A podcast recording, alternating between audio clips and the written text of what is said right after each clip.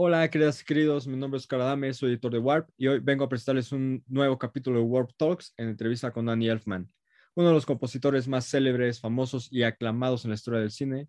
Danny Elfman es probablemente mejor reconocido por proveer la voz a Jack Skellington y por haber compuesto todas las piezas sonoras, todas las piezas musicales que componen el musical de Nightmare Before Christmas, pero también tiene una larga trayectoria en el cine con títulos increíblemente influyentes y que han tenido una repercusión importante en la cultura popular. Esta entrevista la gestamos hace alrededor de tres, cuatro años, este, en su última visita a la Ciudad de México. En aquella ocasión se presentó en la Reina Ciudad de México.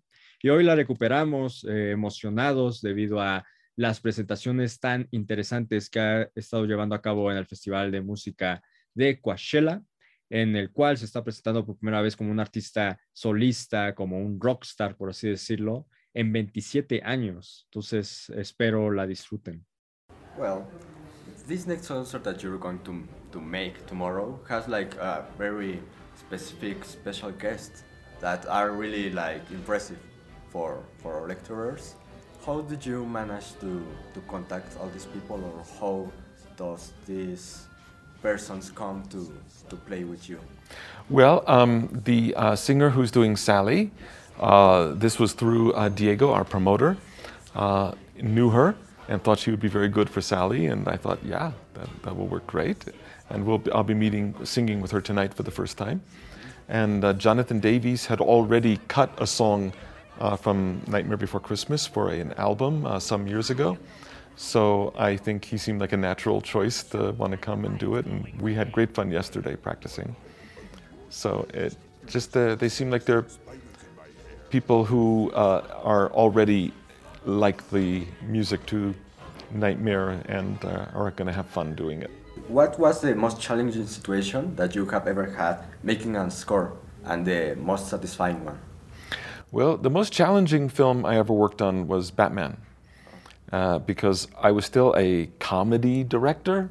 I'm, I'm sorry, composer, and I'd only done comedy films.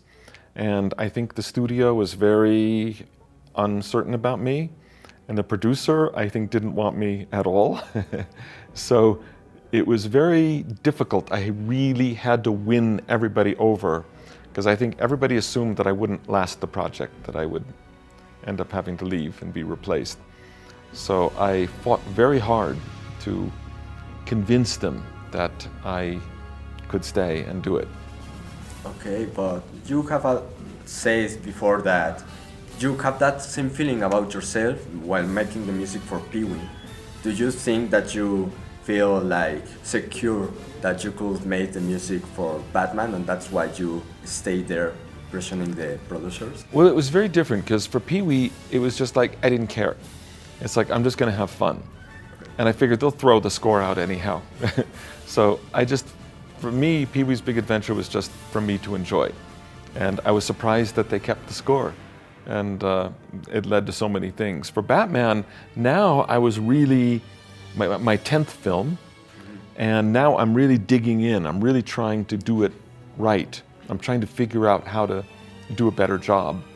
And I did feel like I understood what the movie was. But I really uh, had to convince everybody. And it was almost like nobody believed me. And I had to persist and persist and persist until finally they said, okay, all right. So that, that, that was uh, the hardest. And maybe that was the most rewarding because it was the hardest. I really had to fight. Well, I have read that your first soundtrack was for a movie that made your brother, the Forbidden Zone. Yeah. But he was also a musician. He was the leader of Oingo Boingo before you. Why did he choose you or ask you to make it? it's a little complicated. Um, um, me and, okay, my brother started in France with a troupe called Le Grand Magic Circus. And Le Grand Magic Circus, I was visiting him as an 18 year old who had just picked up violin. They hired me as well. And I thought they were crazy. So I toured in France playing violin. And my brother said, Ah, we're going to go to Los Angeles and start our own thing. So he started the Mystic Knights of the Oingo Boingo, and he said, "You'll be musical director." And I'm going, "Musical director of what?" So six months later, I come home. I'd been in Africa, and he has a group together, but it was street. We were street. So I said, "I understand. We're playing on the streets." So for years, that's what I did. I played on the streets, and I learned to play trombone, and I used, I learned to blow fire, and so we would just go everywhere throughout the city and perform what we say what in English we say pass the hat, which means you put a hat down for change. So that's what I did for many years, and uh, and then it started to get more ambitious. My brother went off and made Forbidden Zone, and I took the Mystic Knights and brought them into theaters and became a much more theatrical show. And we started going in our own directions. And then one day I woke up, I heard ska music from England, and I said, ah, I want to be in a rock band. So I just dropped it all and started again. Uh, so now I'm in a band for a number of years. And then Tim Burton pops up with Pee Wee's Big Adventure, and I'm like, well, what the hell is this? I'm not a composer. So my whole career has been a series of kind of accidents, really. It was difficult for you making like this theatrical face of this band that are like very expressive to change that and now being like the composer that they that is like in the vaccine? Was difficult for you? Well yeah i mean but i love challenges. So when after pee-wee's big adventure i realized i liked doing that. So i really applied myself very hard. I worked very very very hard uh, over 10 years where i was both with a band and I, I did albums and toured with the band but i tried to do two films every year also around the band schedule because I really wanted to learn more about how to do it.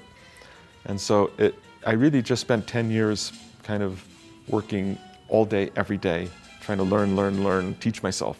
You say that you used to choose all these movies because you want to be prepared for, for making good music for Tim Burton films in past interviews. Well, he, so. he used to joke because every movie of his, I would do four movies in between. Yeah. So Pee Wee was one, Beetlejuice was five, Batman was 10.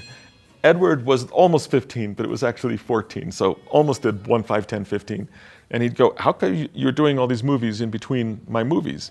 And I go, It's the only way I can keep doing your movies. Ah, but it was a joke. Yeah, it was like, I need to get better because Beetlejuice was harder than Pee Wee. Batman was much harder than Beetlejuice. Edward Scissorhands was much more challenging in a different way than Batman. So each one, I had to work super hard to learn my tools. Uh, so when he came up with a new film, I, the way I would describe it, I was building my, my uh, tool kit.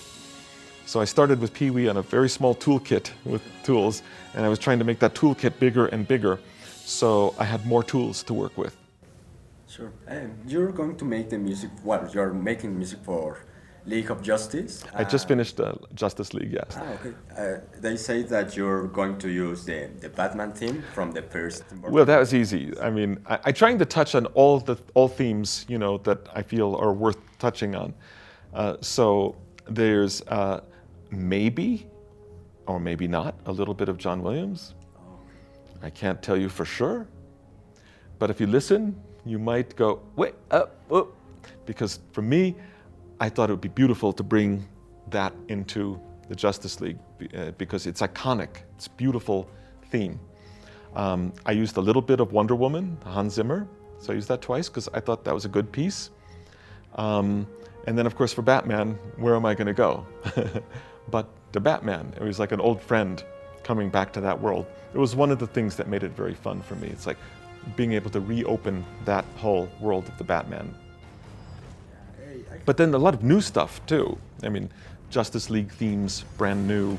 Um, music for Cyborg, music for Flash, music for. Uh, yeah, exactly. So it, it was a real challenging movie. Really, really crazy hard fun. You made the lyrics for the Nightmare Before Christmas songs, but you have this like the Tim Burton poem was released like 20 years before the movie was like scheduled for production.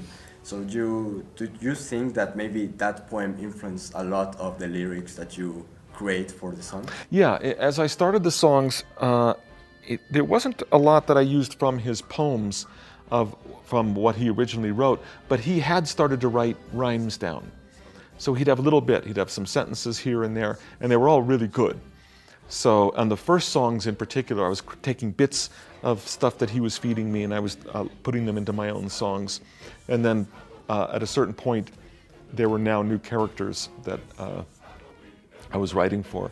But it, it definitely uh, influenced me. You know, I think both Tim and I, when we do rhyming, when we do lyrics, are influenced by, in my opinion, Tim may disagree with me, but Dr. Seuss, I think, is an influence. So uh, it's something in my own lyrics. If you look at the, what we say, the meter, the tempo of them, I think it's very much influenced by- Dr. Seuss, and maybe a little bit by uh, Edward Gorey. Edward Gorey's the cartoonist, and who wrote um, wonderful rhymes about uh, very sinister predicaments. A lot of people have said to me, uh, people who play the theremin, that you are the reason why the theremin is now super popular because of the soundtracks of Mars Attack and things like that. No, I don't think so. I mean, the theremin never went away. It's just it's an instrument that's really fun to write for, and so I've had like what three ti in the show tomorrow night. I think we have three times with the theremin.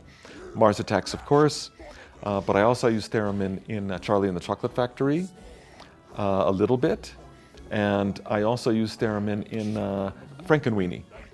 So, but Frankenweenie and Mars Attacks were obvious choices for the theremin and uh, because they're both so dedicated to, you know, science fiction.